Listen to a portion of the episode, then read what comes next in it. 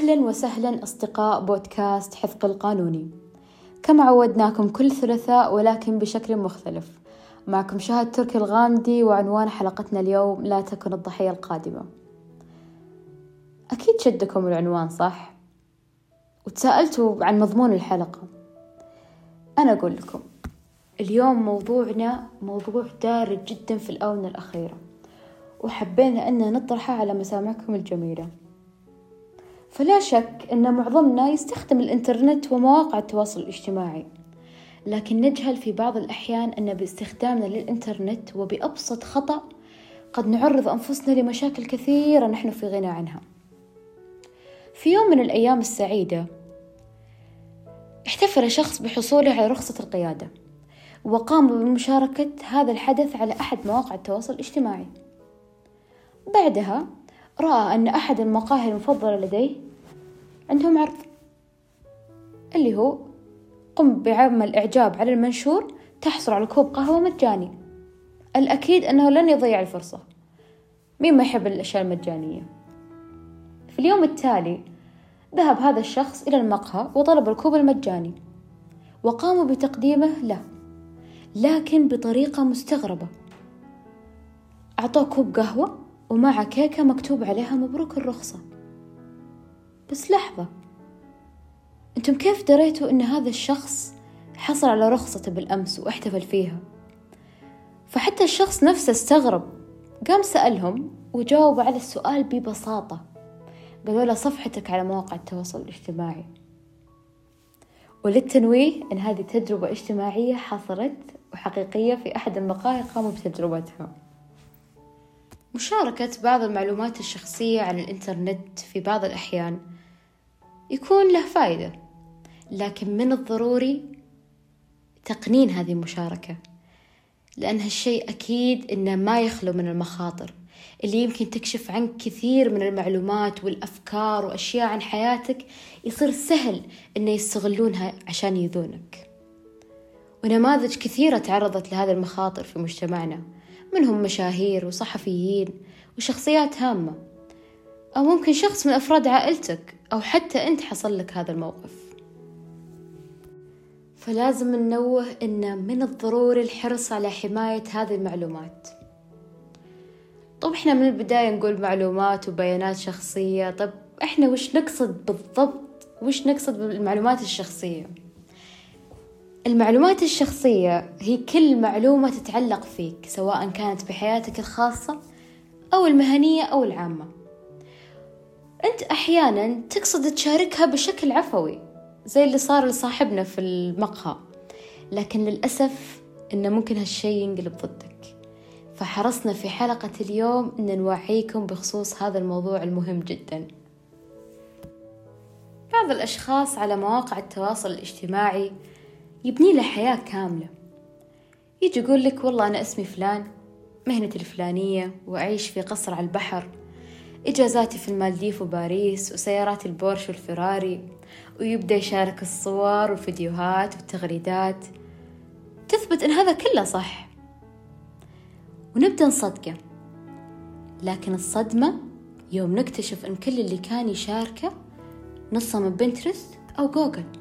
أو ممكن ماخذ صور من شخص هذه حياته فعلا. أوهم نفسه أولا بعدين أوهمنا. وقد يكون منتحل شخصية أحد في الحياة الواقعية. انتحال الشخصية هنا تعريفه إن شخص ياخذ صور أو بيانات أو كلام وأفكار لشخص ويقدمها على أساس إنها له. فالبعض يلجأ إلى انتحال شخصية أحد الجيران أو الأقارب مثلا نتفاجأ بيوم من الأيام برقم صديق يدق علينا أو يرسل رسالة ويقول السلام عليكم أنا فلان. بس كنت أبغى أتمم شحنة من أحد المواقع لكن الموقع يرفض بطاقتي. ممكن تعطيني بيانات بطاقتك أدخلها وأحولها لك على طول لكن أنا مستغربة من رفض الموقع للبطاقة على الرغم أن في بحسابي فلوس. وأنت ببراءة أكيد راح توافق بحكم أن الشخص اللي أرسل لك هو صديق. للأسف أن اللي أرسل لك منتحل شخصية صديقك.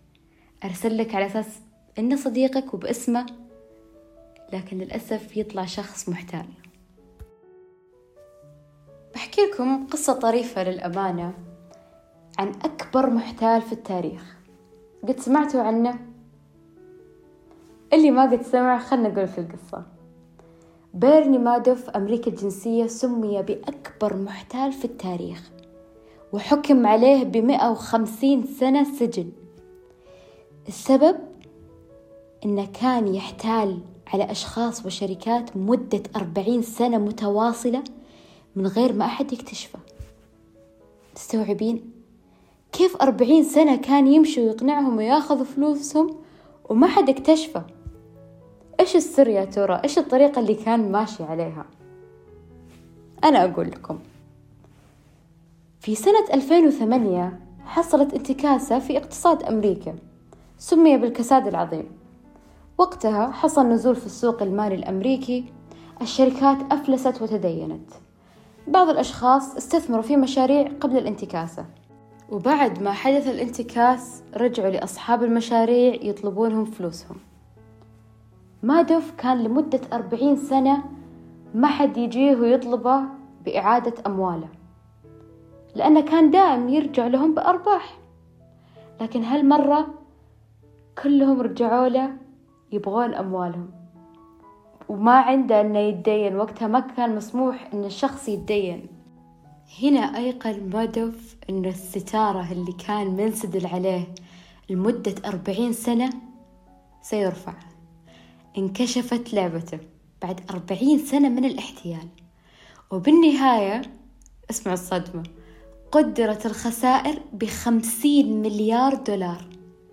يعني ما يقارب بمية وسبعة وثمانين مليار وخمسمية وخمسطاشر مليون ريال سعودي.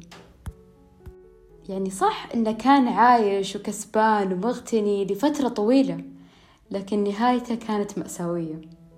لأن الطريق للثراء الفاحش ما هو سهل وممكن يكون غير شرعي زي ما دف. لكن لازم الشخص يكون فاهم وواعي تماما على أمواله. ويعرف وين يوظفها ويستثمرها. في المملكة العربية السعودية في شروط وتراخيص الاستثمارات لازم قبل ما نروح نحط فلوسنا عند أحد نتأكد هذه التراخيص موجودة ولا لا. لكن اللي يخوف أكثر يوم يجي رجل أعمال كبير وخبير في ريادة الأعمال والاستثمارات ويتم الاحتيال عليه بهذه السهولة. صح إنه صعب التصديق إنه شخص مثله قد يتعرض للاحتيال لكن هذا الشيء اللي يخلينا نخاف على معلوماتنا الشخصية وأموالنا وما نشاركها أو نستثمرها إلا بعد التأكد من الشخص أو المشروع هل هو مرخص أم لا لأن أساليب الاحتيال كثيرة وذكية لكن صيري أذكى منها فمثلا بعض المواقع يوم تسجلين فيها والألعاب والبرامج يوم تنزلينها يطلبون منك الموافقة على شروط وأحكام صح؟ طب نكون صريحين أغلبنا يوافق بدون ما يقرأ أول شرط حتى. وللأسف مرات أنا شخصيا أكون منهم. يا إني مستعجلة أو كسلانة لأن مين الشخص الفاضي اللي بيقرأ مئة بند مكتوب؟